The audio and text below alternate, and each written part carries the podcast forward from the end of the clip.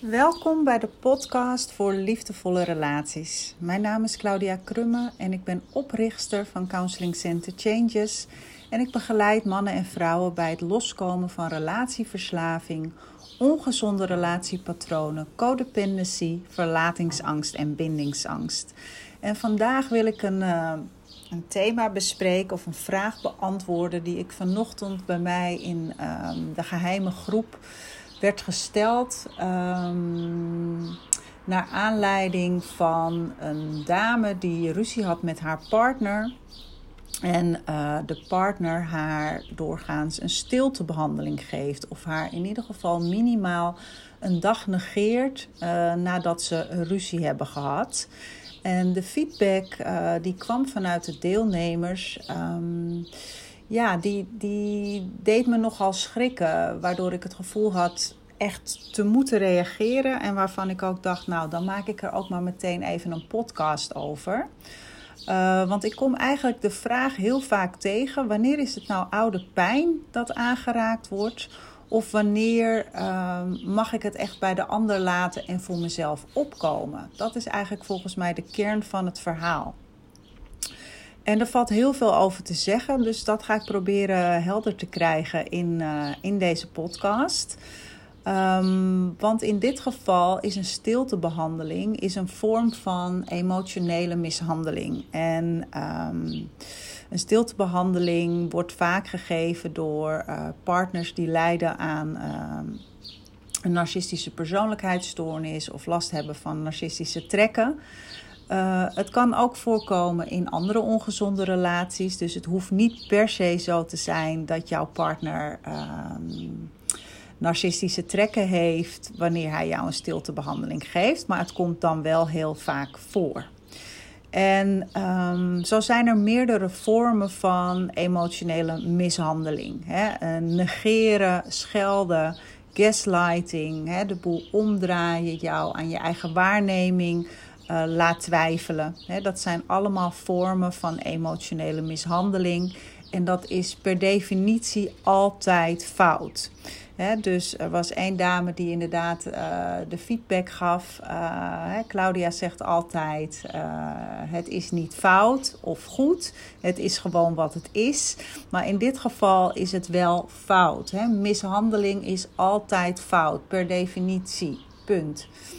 Je, kunt, je mag het niet iemand toelaten staan dat deze jou op deze manier behandelt dus dat wil ik als eerste helder krijgen.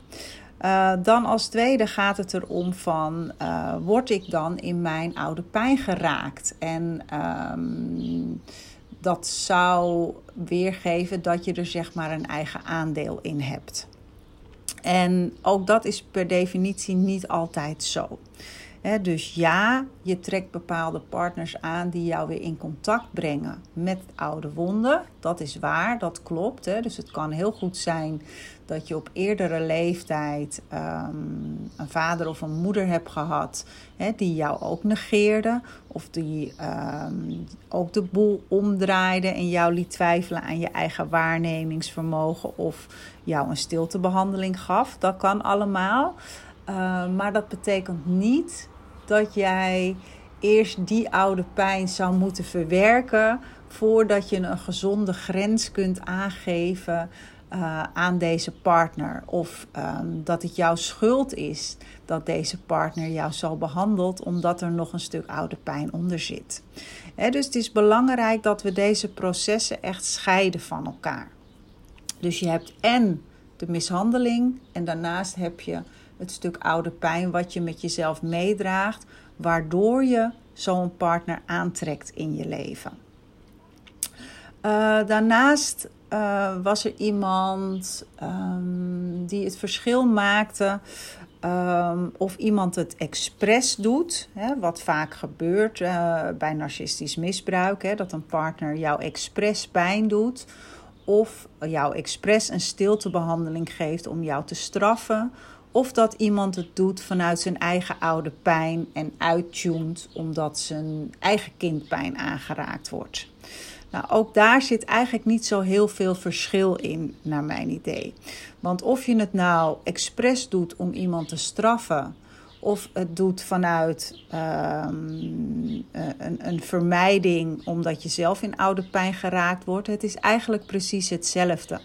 Dus het zijn beide overlevingsstrategieën om zichzelf te beschermen, omdat ze inderdaad zelf ook geraakt worden in een stuk oude pijn. En dat kan zo onbewust zijn bij iemand. Hè, bijvoorbeeld wanneer iemand lijdt aan narcisme, dan is die strategie zo geïdentificeerd met wie de persoon is, dat hij mogelijk niet eens meer zelf die oude pijn voelt. Um, maar dat het heel normaal gedrag is wat bij de ander hoort om te gaan straffen wanneer er zo'n stuk in zichzelf wordt aangeraakt dus dat heb je in meerdere gradaties en in meerdere vormen. maar de oude pijn die bij de ander geraakt wordt, is er altijd. Alleen of de ander zich daar bewust van is, daar zijn gradaties in uh, te onderscheiden. Um, even kijken. Dus wat eigenlijk de bottom line is, is dat um, je ook voor jezelf gaat scheiden Um, dat er een stabiele volwassene in jou is en dat er een gewond kind in jou is. En dat je wilt leren om vanuit een stabiel, volwassen, autonoom persoon te reageren ook op een stiltebehandeling en ook op mishandeling. En dat betekent nooit dat je het boetekleed aantrekt. En dat betekent nooit dat je zelf gaat kijken wat jouw eigen aandeel is dus mishandeling is altijd fout. Of het nou fysieke mishandeling is of emotionele mishandeling. daar uh, is geen discussie over te voeren. Dus het gaat erom dat je leert om vanuit die stabiele volwassenen te reageren. En dat je leert om een gezonde grens te stellen. En aan te geven dat het onacceptabel is. En dat je ook niet langer van plan bent om dat gedrag te accepteren. En ik zeg altijd: een grens is geen grens wanneer er geen consequentie aan verbonden wordt. Dus je kunt wel van alles roepen: het is onacceptabel, ik pik het niet meer, noem maar op. Maar wanneer je er geen grens aan koppelt of geen consequentie, komt het eigenlijk niet echt binnen. Dus het is belangrijk dat je of zelf weggaat Ehm, en zegt van nou, dit, dit, is de laatste keer dat ik dit accepteer. En als het nog een keer gebeurt, dan ga ik voorgoed bij je weg. Ik noem maar iets. En dat is uh, volwassen gedrag. En dat kan misschien in het begin uh, heel erg moeilijk voor je zijn, omdat je ontzettend lijdt aan codependency en omdat je heel veel oude wonden met je meedraagt. Uh, maar dat is wel de weg die je wilt bewandelen. Dat is um, waar je naartoe wilt groeien. Dat je gaat leren om die stabiele volwassene te worden. En die stabiele volwassene die accepteert het dus niet dat er zo met hem of haar wordt omgegaan. dus vanuit je eigen wond van verlating ehm, kan het zo zijn dat het heel erg moeilijk voor je is om uh, voor jezelf op te komen. En kan het zijn dat het heel erg moeilijk voor je is om een grens te stellen dus daar komen die oude wonden dan wel weer om de hoek kijken. En daar willen we dan mee aan de slag. van hoe kunnen we zorgen dat die, die wond van verlating die jij met jezelf meedraagt, dat we die gaan helen, zodat je makkelijker toegang krijgt tot die stabiele volwassenen. En dat je makkelijker gezonde grenzen kunt gaan stellen dus een, een, kenmerk van codependency is uh, dat je veel te veel dat bloed, boetekleed aantrekt. En dat je veel te veel bereid bent om in die spiegel te kijken. en, en die spiegel is belangrijk op heel veel vlakken, maar niet op dit vlak. Het is dus belangrijk om te kijken van waar komt mijn wond van verlating vandaan. Die er zo voor zorgt dat ik zo grenzeloos met me om laat gaan. En die ervoor zorgt dat ik mishandeling toesta in mijn leven. dat is belangrijk om, om daar in de spiegel te kijken. Maar het is dus niet de bedoeling dat je gaat kijken van ehm, wat doe ik uh, wat ervoor zorgt dat ik die stiltebehandeling op mezelf afroep. En nogmaals, dat is altijd fout. Dus wanneer je lijdt aan codependency, daaraan draag je een, een, een leegte met jezelf mee en een verlatingswond hè, die dermate groot is, um, waardoor je het nodig hebt om in een relatie te zijn met iemand um, om jou gelukkig te maken. Hè?